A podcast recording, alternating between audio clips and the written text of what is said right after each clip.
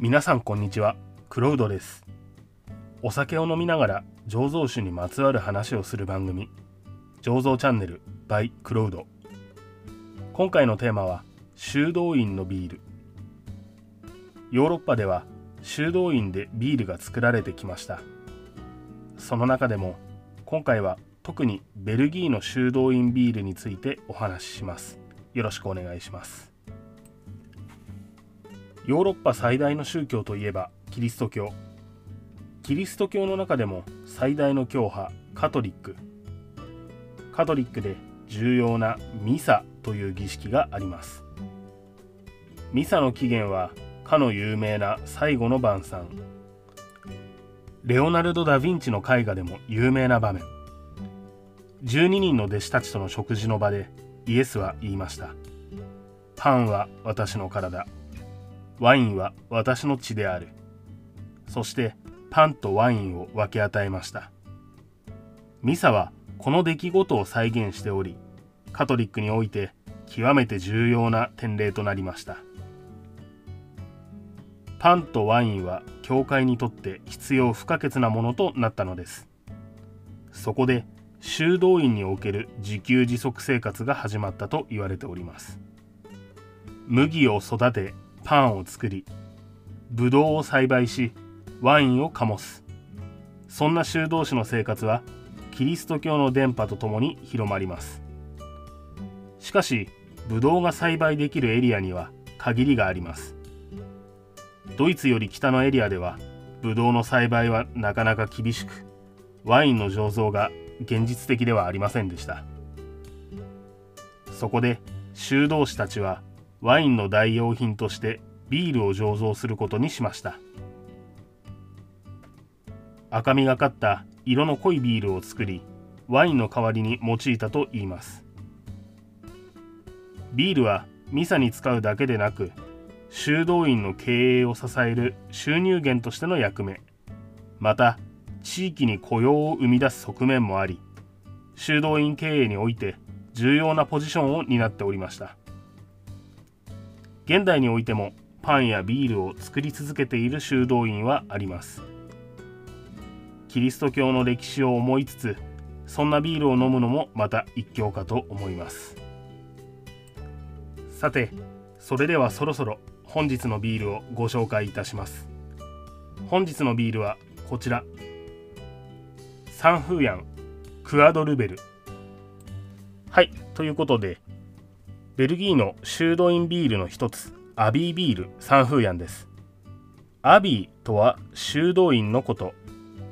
現在では修道院ではなく、修道院からライセンスやレシピを買った醸造所が製造しております。さて、それでは早速グラスについていきます。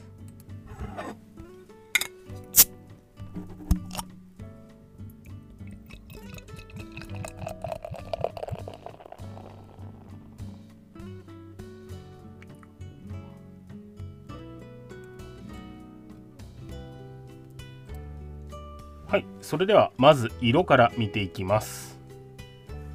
だいぶ濃い色をしていますね。若干赤みがかった濃い茶色というか、そういった風合いですね。うん、泡立ちがかなり豊かです。ベルギーのビールは大抵の場合瓶内二次発酵してありまして、そのために糖類を添加していることも多いです。残糖として残っているケースもあるので、結果的に泡立ちが豊かになると思います。次に香りです。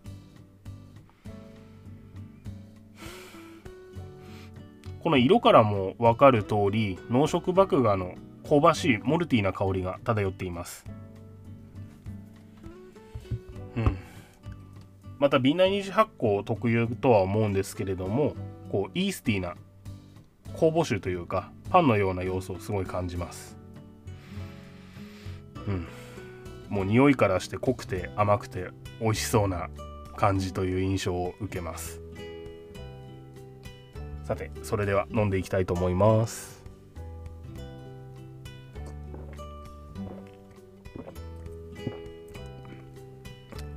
ああ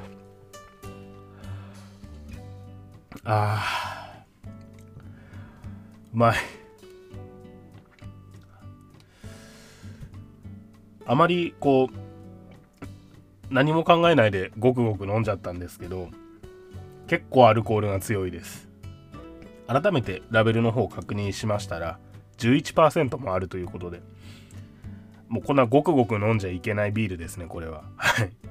今冷蔵庫から出したてなので、もう少し温度を上げながらゆっくり楽しんでもいいのかなと思います。アルコールがこれだけ高いと、やはりこの味わいの方も濃くなるというか、アルコールはそのものの味を少しこう強く感じさせる効果もあるので、より香り高く、より甘く、このビールの美味しさが引き出されているように感じます。ビールがワインの代わりになるのかというふうに懐疑的に思われた方もいらっしゃるとは思うんですけれども、実際この若干赤みがかった濃い色、そしてこの じゅういちパーセント という通常のビールであれば考えられないような高いアルコールを感じていただければ、まあワインの代わりとしても十分通用すると感じていただけるのじゃないかなと思います。先ほども申した通り、ベルギーのビール大抵の場合瓶内二次発酵しているので、一般的なビールの基準だいたい ごパーセントろくパーセント よりもより高いアルコール帯のもの多いと思います。普段のビールでは味わえないようながっつりしたボディであったり、高いアルコール感というのもまた一つの魅力かと思いますので、お見かけの際はぜひお試しいただけたらと思います。うん、それでは本日はこの辺で、